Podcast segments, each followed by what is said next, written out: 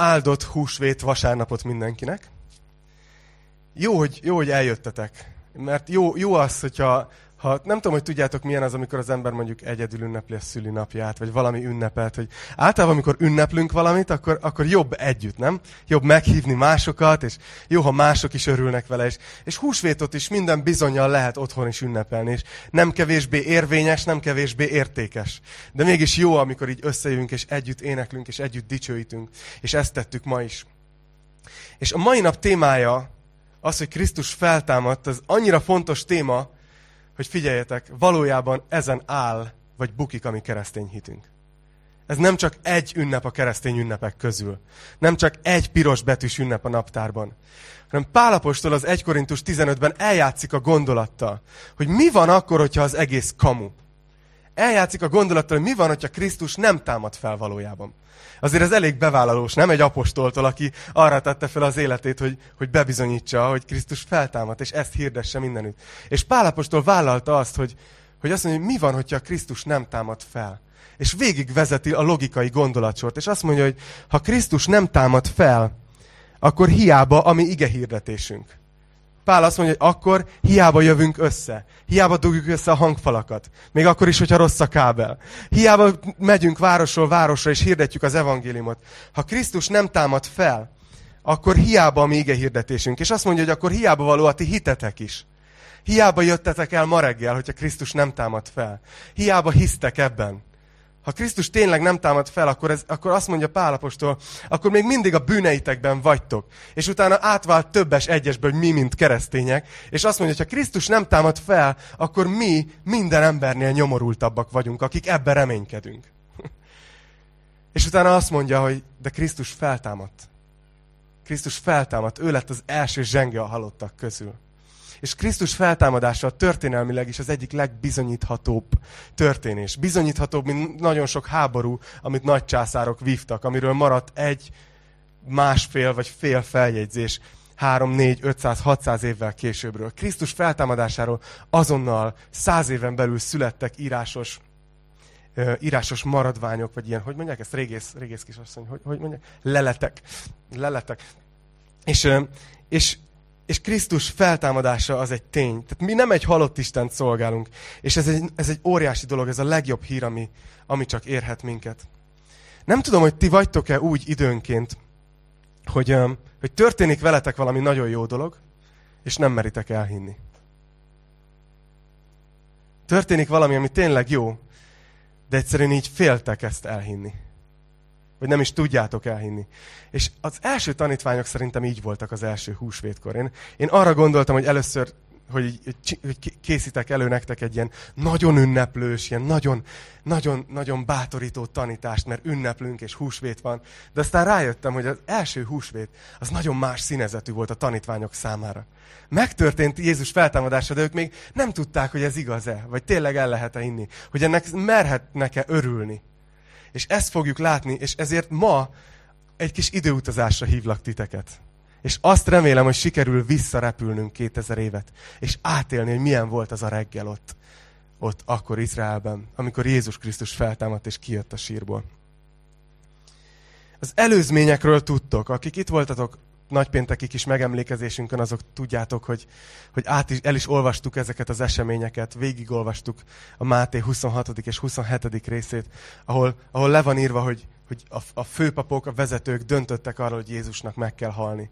Túl sok bajt okozott, túlságosan veszélyeztette a vallási kis bizniszüket, ami arra épült, hogy az embereket bűntudatba tartották, és megkötözték, és manipulálták a félelmükön keresztül. És jött ez a názáreti tanítómester, Jézus, és az embereket felszabadította, és hirtelen manipulálhatatlanok lettek a hatalom számára.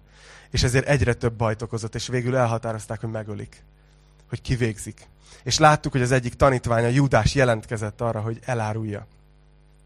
Aláírta a szerződést 30 ezüst pénzről.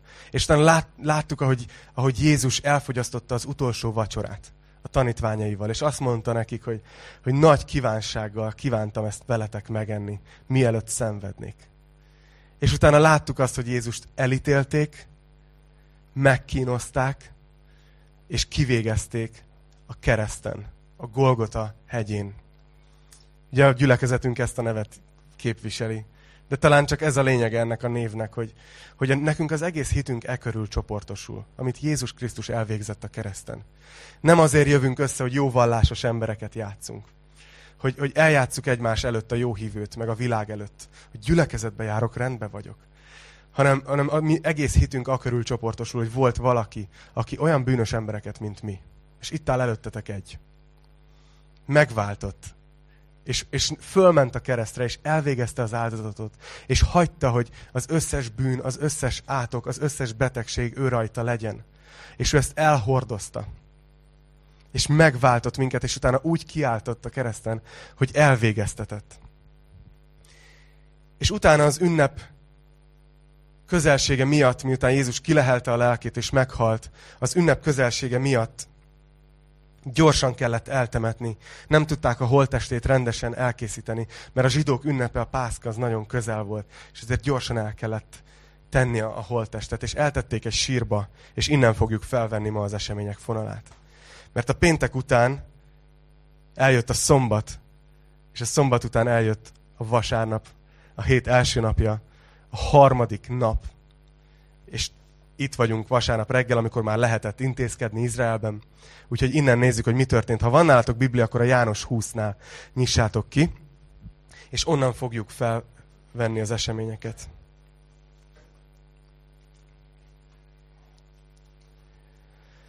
János 20 és az első vers. A hét első napján, korán reggel, amikor még sötét volt, képzeljétek el. A hét első napján, korán reggel, amikor még sötét volt, a Magdalai Mária odament a sírhoz, és látta, hogy a kő el van véve a sírbolt elől. Elfutott tehát, elment Simon Péterhez és a másik tanítványhoz, akit Jézus szeretett, és így szólt hozzájuk. Elvitték az urat a sírból, és nem tudjuk, hová tették. Elindult tehát Péter és a másik tanítvány, és elmentek a sírhoz. Együtt futott a kettő, de a másik tanítvány előre futott, gyorsabban, mint Péter, és elsőnek ért oda a sírhoz. Hát így kezdődik húsvét vasárnap reggele. Így kezdődik, hogy, hogy azt látjuk, hogy korán reggel, amikor még sötét van, Ma, Mária Magdal, Magdalénát látjuk, vagy Magdalai Máriát, ahogy megy a sírhoz megy, mert nem sikerült rendesen befejezni a temetést. És ő még szerette volna befejezni. És másik evangéliumban olvasjuk, hogy több asszony is volt ott. De mentek, hogy megkenjék Jézus testét, és számítottak arra, hogy ott lesz az a nagy-nagy, sok száz kilós kő a bejáratnál. És a legnagyobb meglepetésükre, amikor odaértek, a kő nem volt ott. Ezt olvasjuk, hogy, hogy el volt véve. És azt látjuk, hogy, hogy a, a, Mária oda sem megy, hanem elfutott. Mert Mária szerintem megijedt, hogy mi történt itt és elment Simon Péterhez és a másik tanítványhoz, akit Jézus szeretett, és, és János így beszél magáról, mert ez János evangéliuma, és ő szerette magát így, így, így nevezni, hogy a tanítvány, akit Jézus szeretett. Tehát amikor ezt olvassuk, hogy a tanítvány, akit Jézus szeretett, az János magáról beszélt. Tehát Péterhez és Jánoshoz odament, és azt mondja már, hogy elvitték az urat a sírból, és nem tudjuk, hová tették. És nem tudom, hogy érzitek ezt a feszültséget benne. És aztán a tanítványok, Péter és János elmennek a sírhoz, és itt Jánost képzeltem maga elé, hogy leírja ezt az evangéliumot. Így, így ül az íróasztalánál János bácsi, mert ő ezt idős korában írta, és írja az evangéliumát, hogy hogy történt, emlékszik vissza, hogy hogy történt ez a feltámadás reggele, és utána így, így megáll, és nem tudom, hogy vagytok-e ti is így, hogy, hogy ezt most beleírjam, vagy ne írjam bele de aztán győz, hogy beleírja, és azt mondja, hogy együtt futott a kettő, de a másik tanítvány előre futott, gyorsabban, mint Péter. És így, nem tudom, hogy gondolkozik itt János bácsi, hogy írja az evangéliumot, hogy nem tudom, hányan fogják ezt olvasni, de azért biztos, ami biztos beleírjuk.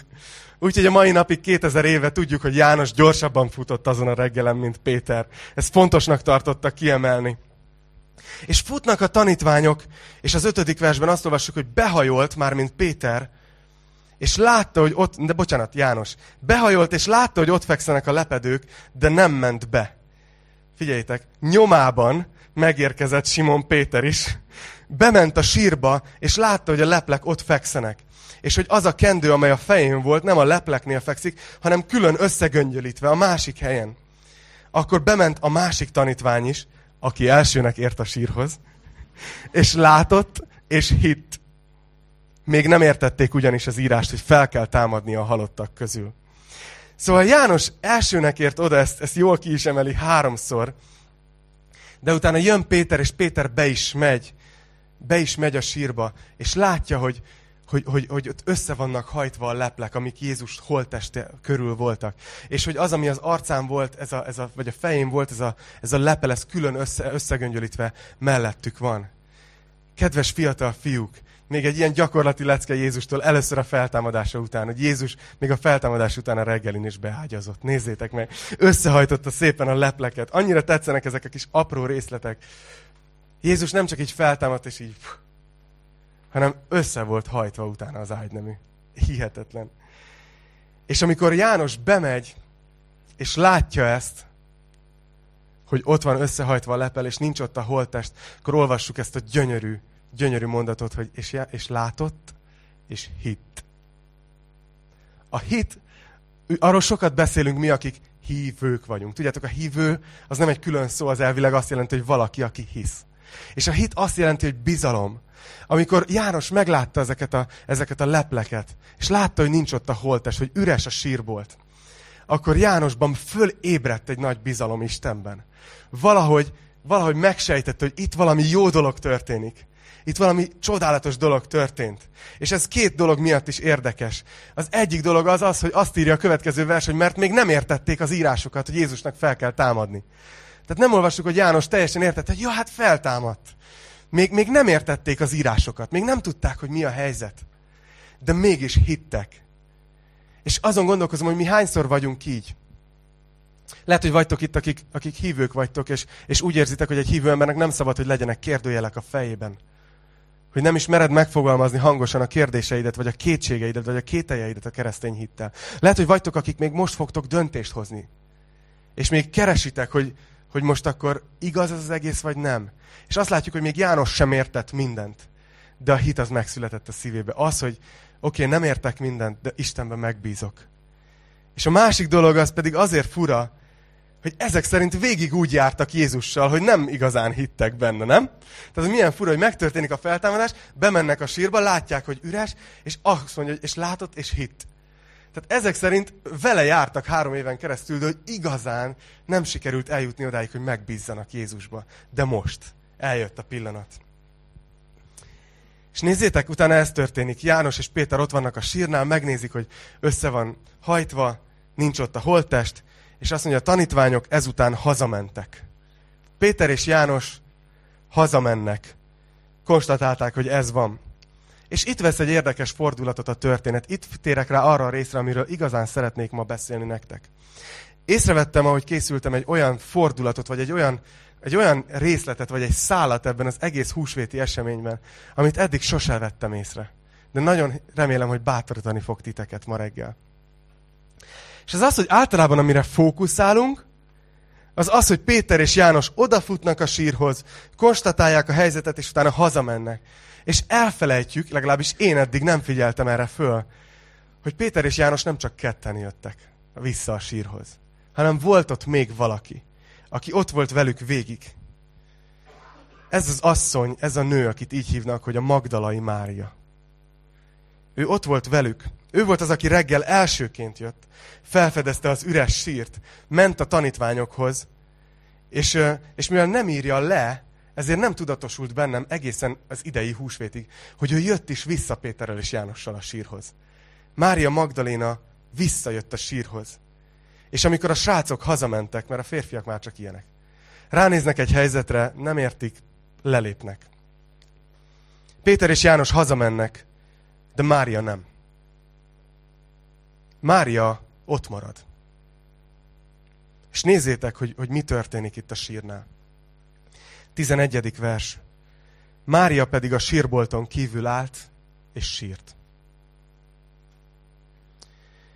Ez, ez a mondat egy ilyen nagyon, nagyon szívbe markoló, nagyon, nagyon megindító mondat a számomra, hogy, hogy csak így elképzelem ezt a jelenetet, hogy, hogy ott van az üres sír, Jézus ruhája össze, összehajtva. Jézus tudjuk, hogy feltámadt. Péter és János jöttek, megnézték, nem tudtak mit kezdeni a helyzettel, hazamentek. De itt van ez az asszony, itt van Mária, és csak ott áll a sírnál és sír. És nem tudja feldolgozni, hogy mi történik. Emlékeztek, amikor azt kérdeztem, hogy vagytok-e úgy, hogy történik valami jó, és nem, nem tudjátok, hogy elmeritek-e hinni, vagy el tudjátok-e hinni. Máriával a legjobb dolog történt, de, de ő még nem ott tart.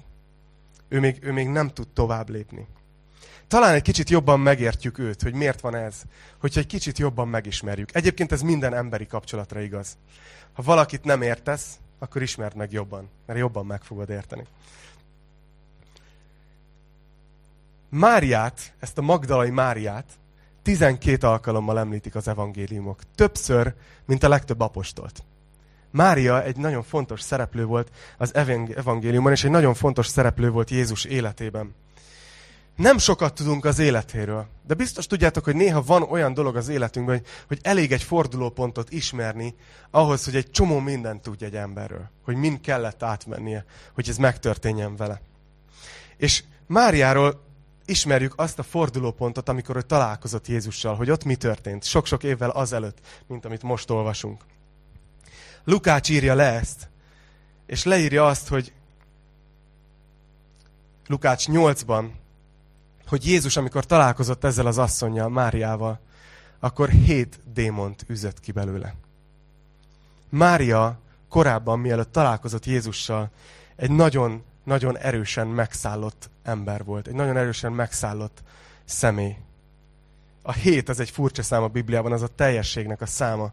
Tehát valószínűleg, amikor arról beszél, hogy hét démon volt ebben a nőben egy ponton az életében, az azt jelenti, hogy teljesen az ördög így az irányítása alatt tartotta ezt a nőt. De aztán Jézus találkozott vele. Egyes egyházi hagyományok azt is tartják róla, hogy, hogy megszállott volt, és emellett prostituált is volt. Erre az evangéliumokban nem találunk, nem találunk utalást, és nincs is nagyon nagy jelentősége maga a, a tanulság szempontjából. De, de képzeljetek magatok elé egy ilyen nőt, akiben hét démon van, és, és prostituáltként dolgozik, és találkozik Jézussal. És Jézus megszabadítja hogy milyen fordulópont lehetett az életében, milyen felszabadulás.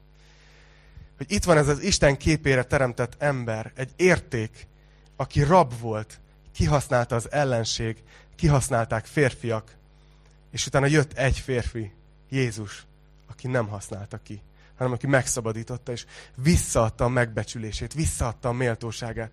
És Mária innentől kezdve levakarhatatlan volt Jézusról. Mária nagyon-nagyon szerette Jézust, annyira, hogy olvassuk az evangéliumban, hogy, hogy ő együtt utazott a tizenkettővel. Többen is voltak, nem csak tizenketten utaztak, Jézusnak volt egy ilyen turné csapata. És ők együtt mentek, és Mária benne volt ebben, ő mindig ott volt, ő Jézus közelében maradt. És aztán úgy tűnt, hogy minden rendben van. De egy nap Jézust elfogták. És elítélték. És megkínozták. És három nappal ezelőtt az a Jézus, aki, aki a minden volt számára, meghalt. És ma reggel Mária alig várta, hogy jöhessen a sírhoz. Ha halottan is, de látni akarta Jézust mindegy volt, hogy él vagy halott, ő korán reggel akart jönni a sírhoz, és akarta látni Jézust. Várta, hogy legalább még egyszer utoljára látja. Hogy egyszer utoljára még, még, még látja a vonásait. Hogy egyszer utoljára még kifejezheti a szeretetét azzal, hogy, hogy megkeni a holttestet. És ezzel a várakozással jön ez az összetört asszony és legnagyobb megdöbbenésére nincs ott a kő. És hiányzik a holttest.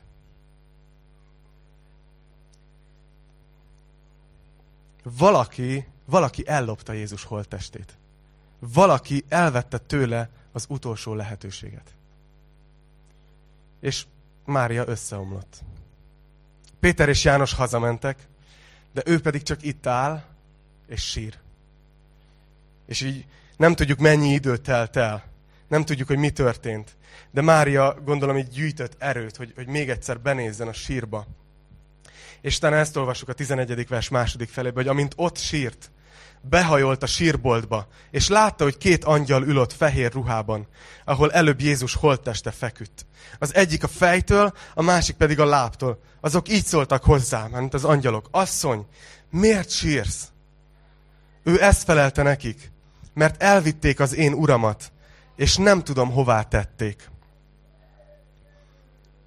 Milyen érdekes, nem? A Bibliában ahányszor azt olvassuk, hogy egy ember találkozott egy angyallal, az általában úgy történik, hogy megrémül, megijed, földre esik, holdfehérré változik, mert az angyalok hatalmasak. Milyen furcsa ez a jelenet, hogy Mária benéz a sírboltba, és ott ül két angyal, Jézus fejénél meg lábánál, és, és föltesznek egy kérdést neki, hogy Mária, miért sírsz, vagy asszony, miért sírsz? És ő nem leracsnizik, nem megijed, nem is nagyon érdekli, hogy ki kérdezi, mit kérdez.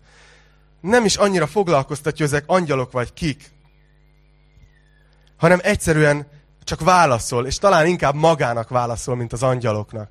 Hogy elvitték az én uramat, és nem tudom, hogy hová tették. És nézzétek, vegyétek észre, hogy ezen a ponton Mária egy holttestről beszél. Az ő fejében Jézus halott. Az ő fejében Jézus halott, és mégis így beszél róla, hogy elvitték az én uramat, és nem tudom, hogy hová tették. Jézus, Mária ragaszkodik Jézusnak még a holttestéhez is. Nagyon hiányzik neki Jézus. Hiányzik neki az az ember, aki mellett talán életében először biztonságban érezte magát aki megszabadította, aki visszaadta a méltóságát. És kicsit elgondolkoztam ezen a héten, hogy hogy jutott Mária annó olyan mélyre. Mit jelenthetett neki Jézus? Miért jelentett neki Jézus annyira sokat? Miért jelentett neki annyira sokat ez a szabadítás? Miért lett ő megszállott? Hogy lett ő megszállott? És hogyha igaz a hagyomány, hogy lett ő prostituált? Miért? Milyen lehetett ennek a nőnek az élete? Tovább megyek, milyen lehetett ennek, a gyerek, ennek, az, ennek az asszonynak a gyerekkora? Milyen lehetett a gyerekkora. Kicsit segít, hogyha átgondoljuk, hogy ma hogy történik ez.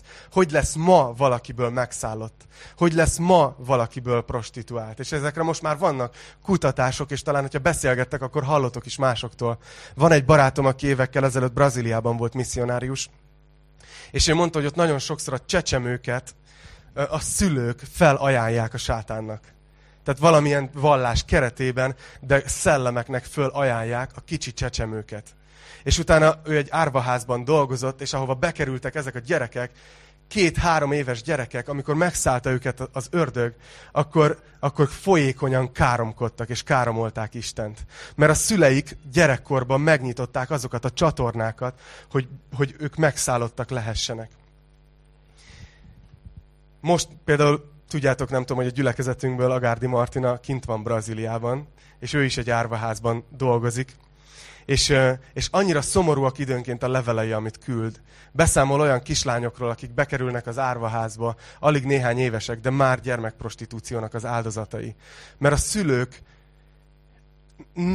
gyakorlatilag ez van az összes történet hátterében, hogy a szülők, de főként az apuka kisétált egy ponton távol volt, nem volt egy érzelmi kapcsolat. És engem ez iszonyatosan mélyen érint, mert, mert nekem is van egy kislányom, nekem is van egy kisfiam, és, és ha belegondolok, hogy milyen, milyen hatása van annak, hogy én milyen kapcsolatban vagyok velük, az nagyon döbbenetes. De hogy az összes történet mögött szinte az van, hogy nem volt egy egészséges apai kapcsolat gyerek és apa között. És utána lesz, lesznek ebből rossz döntések, próbálják ezek a gyerekek betölteni a hiányérzetet, és lesz belőlük nem ritkán megszállott, lesz belőlük nem ritkán prostituált. Olvastam egy cikket ezen a héten az Abcsel 29 honlapján. Az volt a cím, hogy az apátlan generáció, és azt mondja, hogy egy nagyon nagy baj van ma a világban. Még ha az apák ott is vannak egy családban, férfiak most így hozzánk beszélek. Nem azért lelkismert furdalást csináljak nektek, mert én, engem is érint. De azt mondta, hogy nagyon sok helyen a családban az apa távol van. Lehet, hogy nem fizikálisan, de érzelmileg a gyermekeitől. És ez olyan, olyan károkat okoz a gyerekekben, amit föl se fogunk. És egy egész generáció nő fel, nem elanyátlanodva, mert minden tiszteletem a nőké, akik vállalják és beállnak, és csinálják a feladatukat, de elapátlanodva. És ilyen néhány statisztika, aztán megígérem, hogy átváltunk pozitívabbra, jó? Mégiscsak húsvét van. Azok a gyerekek, akinek nincs egy ilyen kapcsolat az apukájával, azok ötször nagyobb eséllyel lesznek szegényebbek, ezt mondja egy kutatás. Kétszer annyian morzsolódnak le közülük a középiskolából, és a lányok közül háromszor annyian lesznek tinédzser korban anyák, mint ahol volt egy egészséges családi fészek. Az, azoknak, akik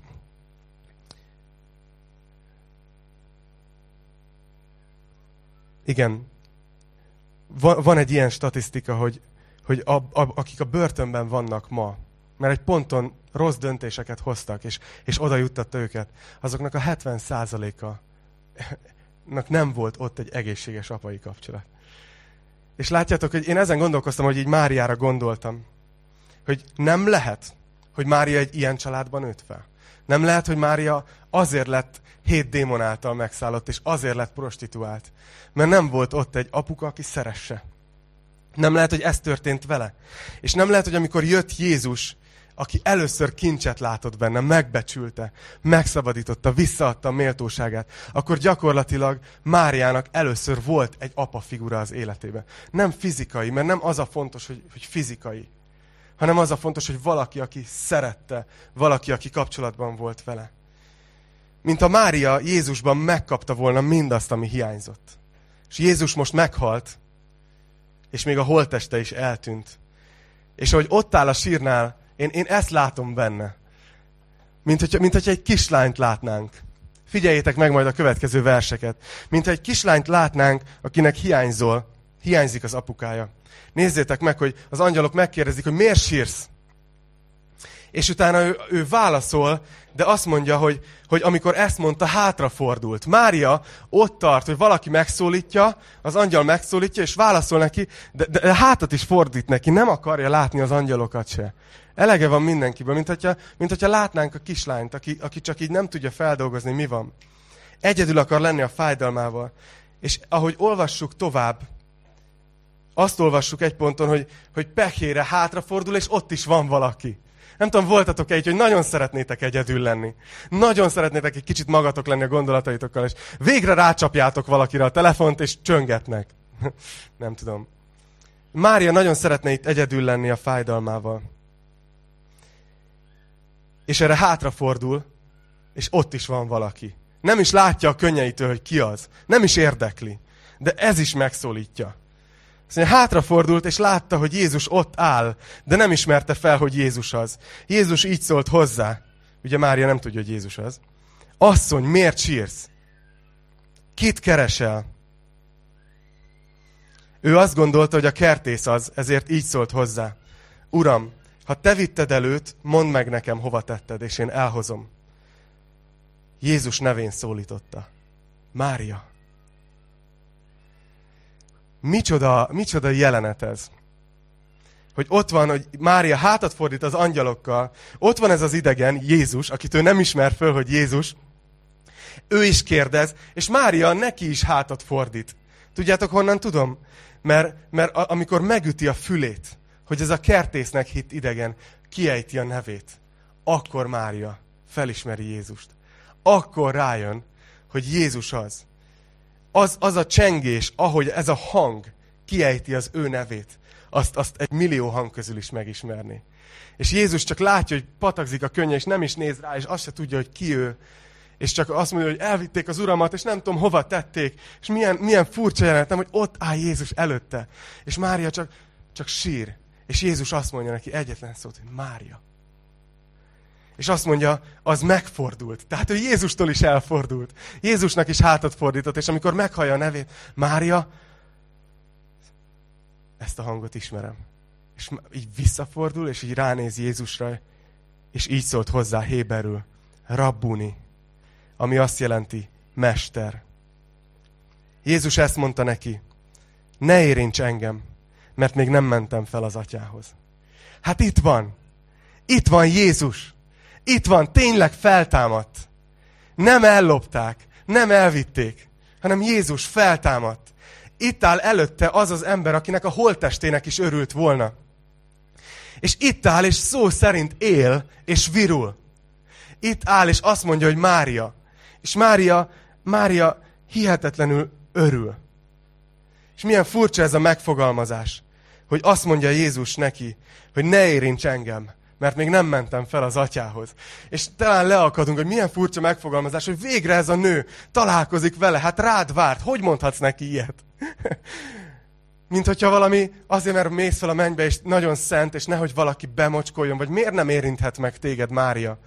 De hogyha megnézitek a görög eredeti szöveget, és úgyis mindannyian ezzel fogtok foglalkozni a húsvéti ebéd után, akkor látni fogjátok, hogy ez a szó, ami azt mondja, hogy ne érints engem, ez igazából azt jelenti, hogy ne kapaszkodj belém.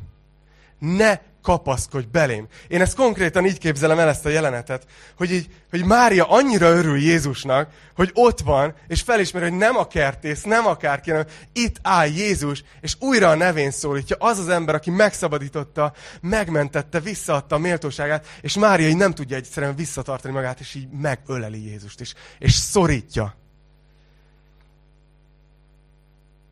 Én még mindig a kislányt látom benne aki kapaszkodik, szorítja azt, akivel megérezte az atyát. És Jézus szerintem azért mondja ezt, hogy ne érints engem, mert még nem mentem fel az atyához. Mert gyakorlatilag ezt mondja, hogy Mária, ez még nem a történet vége, te most visszakaptál engem. De ez még nem a történet vége. Nekem még dolgom van. El kell végeznem még valamit, amit most még nem tudsz. Fel kell mennem az atyámhoz, és el kell végeznem valamit, amitől ez az egész életed, az, amit bennem megtaláltál itt fizikailag, az egy egészen más szintre fog lépni. Egy ki fogják cserélni az életedet. Csak, csak az a baj, hogy nem tudok elmenni, mert szorítasz. Kiszorított belőlem a szuszt. Mária, ha megtennéd, hogy elengedsz. Ma már egyszer feltámadtam. Jóból is megártasok.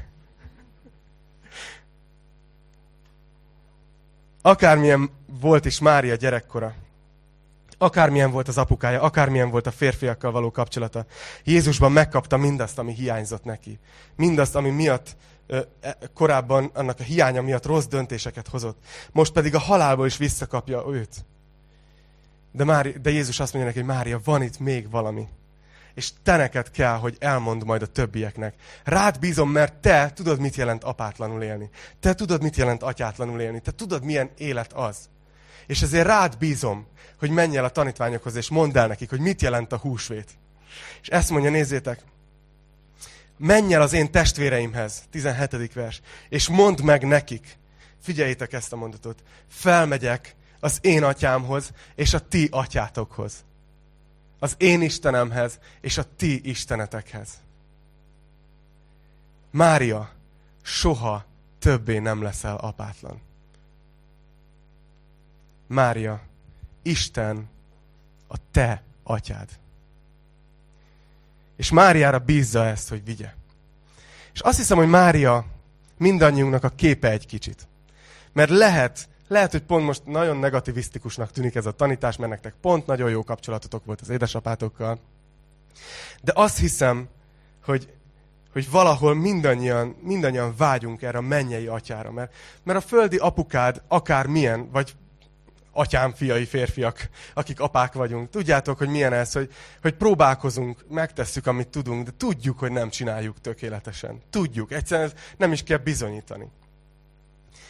De, de ott van az atya, és annyira tetszik nekem, hogy, hogy Isten még csak nem is azt mondja, hogy személyes kapcsolatot akar az emberekkel. Nem, nem, nem csak azt mondja, hogy, hogy tudod, én, én, én nem csak így a mennyből akarok veled így messziről kommunikálni, hanem személyes kapcsolatot akarok. Mondjuk legyünk olyan barátok.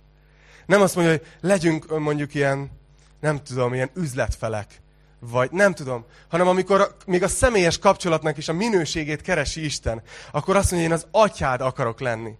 És nem tudom, hogy érzitek-e annak a minőségbeli különbséget. És néha mondjuk azt, hogy, hogy ugye milyen szeretet van egy gyermek és a szülő között, és hogy Isten is ilyen kapcsolattal van velünk. Nem tudom, hogy belegondoltatok már ebbe, hogy, hogy nem az történt, hogy Isten keresett valamit a földön, hogy hogy mutathatnám meg az embereknek, hogy én hogy szeretem őket. És azt mondta, hogy á, itt van ez a szülő-gyermek kapcsolat, ez pont jó. Akkor azt mondom, hogy ilyen az én kapcsolatom veletek. Hanem a teremtés előtt, amikor Isten kitalálta, hogy hogy építse fel az embereket. Hogy hogy legyenek a családok. Akkor beépítette azt, amit ő érez irántunk. És azért találtak úgy ki az embereket, hogy nem tojással szaporodunk, hanem édesapa, édesanyja, és ott a gyerek. Mert akarta, hogy ér, értsük, hogy ő hogy szeret minket. Ezért vagyunk így kitalálva. És így Máriának itt azt mondja, hogy Isten az atyád. felmegyek az én atyámhoz és a ti atyátokhoz. Többé nem vagytok árvák. Nagyon érdekes nekem, hogy az Ószövetségnek az utolsó szavai ezek. Amikor mielőtt 400 évre elhallgatnak a proféták. Ez van a Malakiás proféta harmadik részében. Én pedig el, elküldöm hozzátok Illés profétát, mielőtt eljön az Úr nagy és félelmetes napja. Tehát, hogy azt mondja a profét, hogy mielőtt eljön az ítélet, mielőtt eljön a nagy és félelmetes napja az Úrnak, Isten fog küldeni valakit, egy profétát. És azt mondja, hogy ő az atyák szívét a gyerekekhez téríti, és a gyermekek szívét az atyákhoz. Hogy pusztulással ne sújtsam a földet, amikor eljövök. Hogy Istennek ez a terve. Hogy ő nem akarja pusztulással sújtani a földet. Lesz egy nap ítélet, tudjuk a Bibliából. De addig, most jelenleg, tudjátok, mit csinál Isten? Azt akarja, hogy minél több ember elhiggye ezt a mondatot. Hogy Jézus felment az ő atyához, de a mi atyánkhoz is. És amikor Jézus tanította imádkozni a tanítványait, akkor azt mondta, hogy ti imádkozzatok így, hogy mi atyánk. Mi atyánk. 18. vers. Ez lesz az utolsó, amit felolvasok ma. Elment a Magdalai Mária, és hírül adta ezeket a tanítványoknak, hogy látta az urat, és hogy ezeket mondta neki. Én azt hiszem őszintén, hogy az emberek ma is apátlanok. Vagyis mennyei atyátlanok. És nagyon-nagyon vágyunk egy mennyei atyára. Nagyon vágyunk valakire, aki, aki még ha a legjobb apukánk volt a Földön, még annál is fényévekkel pontosabban és tisztában szeret minket.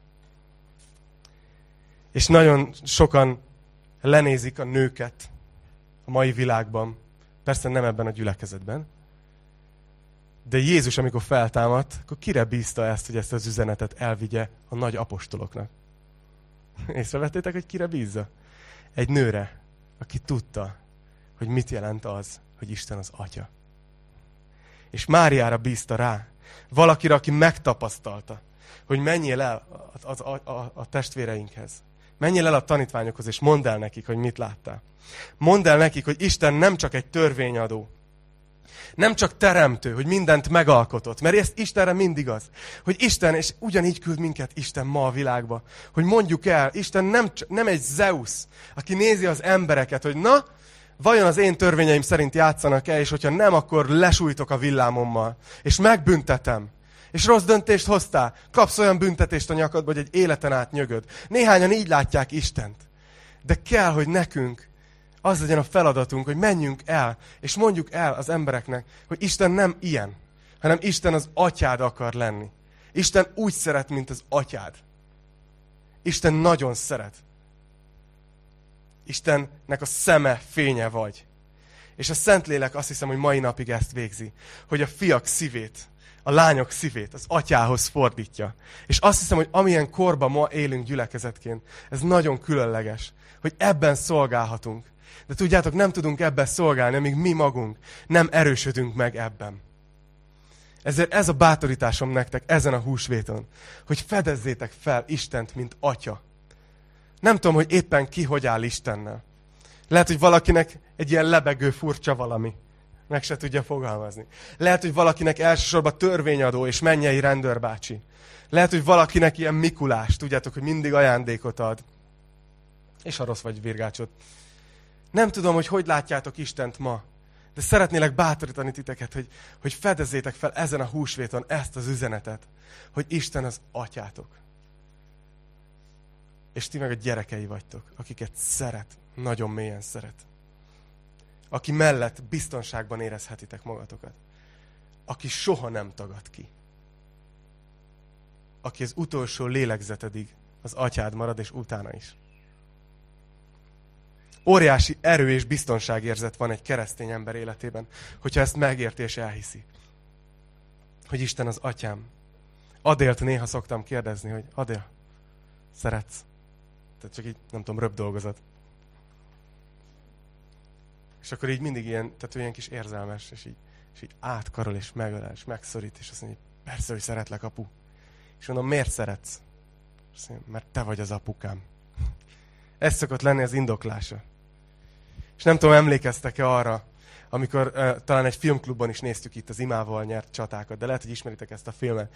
És van egy ugrókötél verseny benne, egy bajnokság, és az egyik csapathoz, a főszereplő kislánynak a, a csapatához beáll az apukája, és velük, egy, velük együtt versenyzik, és nyernek is valami díjat. És amikor átveszi ez a pár kislány a kupát, és ugye ott van, ott van az apuka is, ez férfi, de aki a lelátón ül, nem feltétlenül tudja, hogy milyen kapcsolatban van ezekkel a lányokkal, akkor a kislány így rámutat, és azt mondja, az én apukám, az én apukám. És tudjátok, az az imám ezen a húsvéton, hogy mi legyünk így Istennel. Hogy menjünk a világba, és csak mutassunk rá, hogy na ő az én apukám. Ezt a címet adtam a mai tanításnak. Ő az én apukám. És hogyha ezzel a mentalitással megyünk, azt hiszem, hogy, hogy nagyon sok embernek szüksége van a mennyei atyára. És meg fogják ezt irigyelni. És remélem, hogy ti nagyon sok embernek fogjátok ezt átadni. Én hiszek bennetek. Hiszem abban, hogy Jézus ezt a munkát végzi bennetek. Lehet, hogy most úgy érzed, hogy egy káosz vagyok. Nem tudok semmit csinálni, nem tudok bizonyságot tenni. Figyelj, ne, nem, ne bibliaverseket memorizálj, ne, ne, ne, ne erőlködj. Egyszerűen otthon, amikor imádkozol, erősítsd magadban magadat meg az atyáddal. És hidd el, hogy az életed egy más kisugárzást fog kapni. Érdekes, hogy Jézus így beszélt Istenről, hogy az atya. Több, János evangéliumában több mint százszor, a szinoptikusokban több mint 65-ször nevezi így Istent, hogy atya. És tanítványokat így tanította imádkozni, mi atyánk, aki a mennyekbe vagy. És ez egy János egyben János apostol, János bácsi, amikor írja az utolsó leveleit, akkor ezt mondja, és most szóljon ez a szívetekbe, Golgota kis tartsa, jó? Mindenkinek. Hogy lássátok meg. Magyarul nyisd ki a szemed, és most erre figyelj oda, lássátok meg. Milyen szeretetet tanúsított irántunk az Atya. Hogy Isten gyermekeinek neveznek minket. És azok is vagyunk.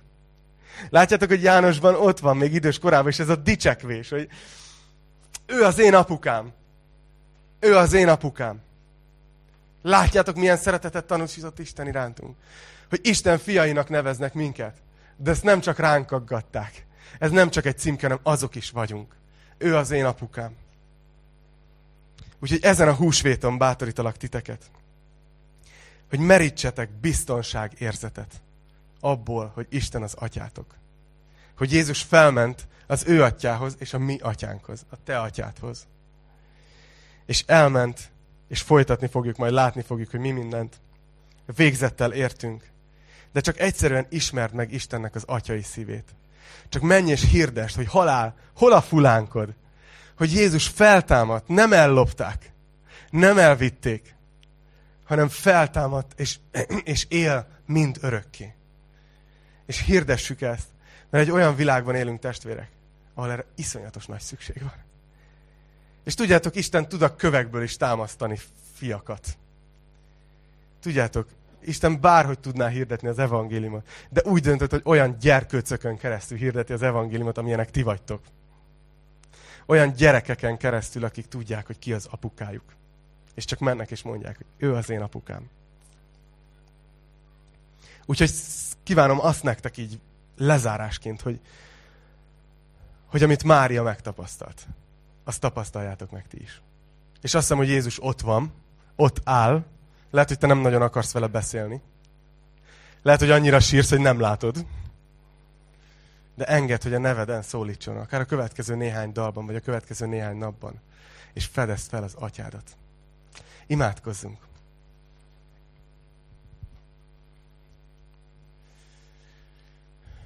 Jézus, hálás vagyok azért, hogy te, hogy te ennyire szeliden bántál Máriával.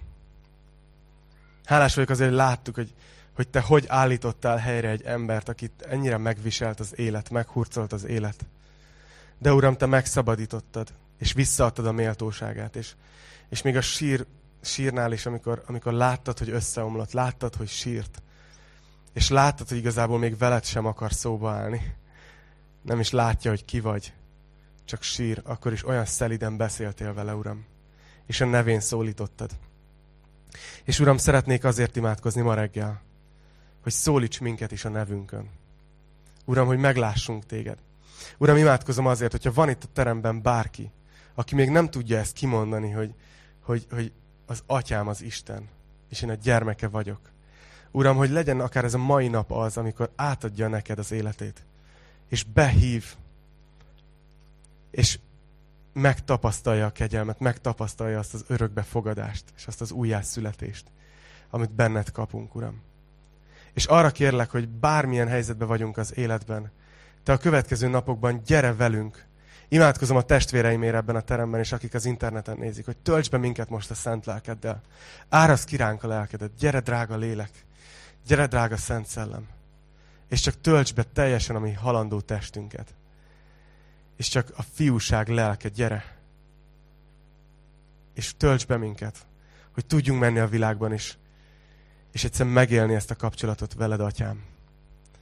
Hogy hála néked, bárány, mert atyánk lett az Isten. Kérlek, Uram, hogy erősítsd a te népedet, hogy ébreszt fel, aki alszik, hogy hívd vissza, aki, aki rossz úton jár. Uram, csak biztosíts minket a szeretetedről újra és újra, és vonj magadhoz minket közel. És kérjük, hogy ezen a gyülekezeten keresztül, ezeken az embereken keresztül, rajtunk keresztül, te érj el embereket az evangéliummal. Akárhol járunk az interneten, akárhol járunk a munkahelyeinken, akárhol járunk itt kis tartsám. És ezt kérem tőled, atyám, a fiad nevében, aki feltámadt és él örökké. Amen. Amen.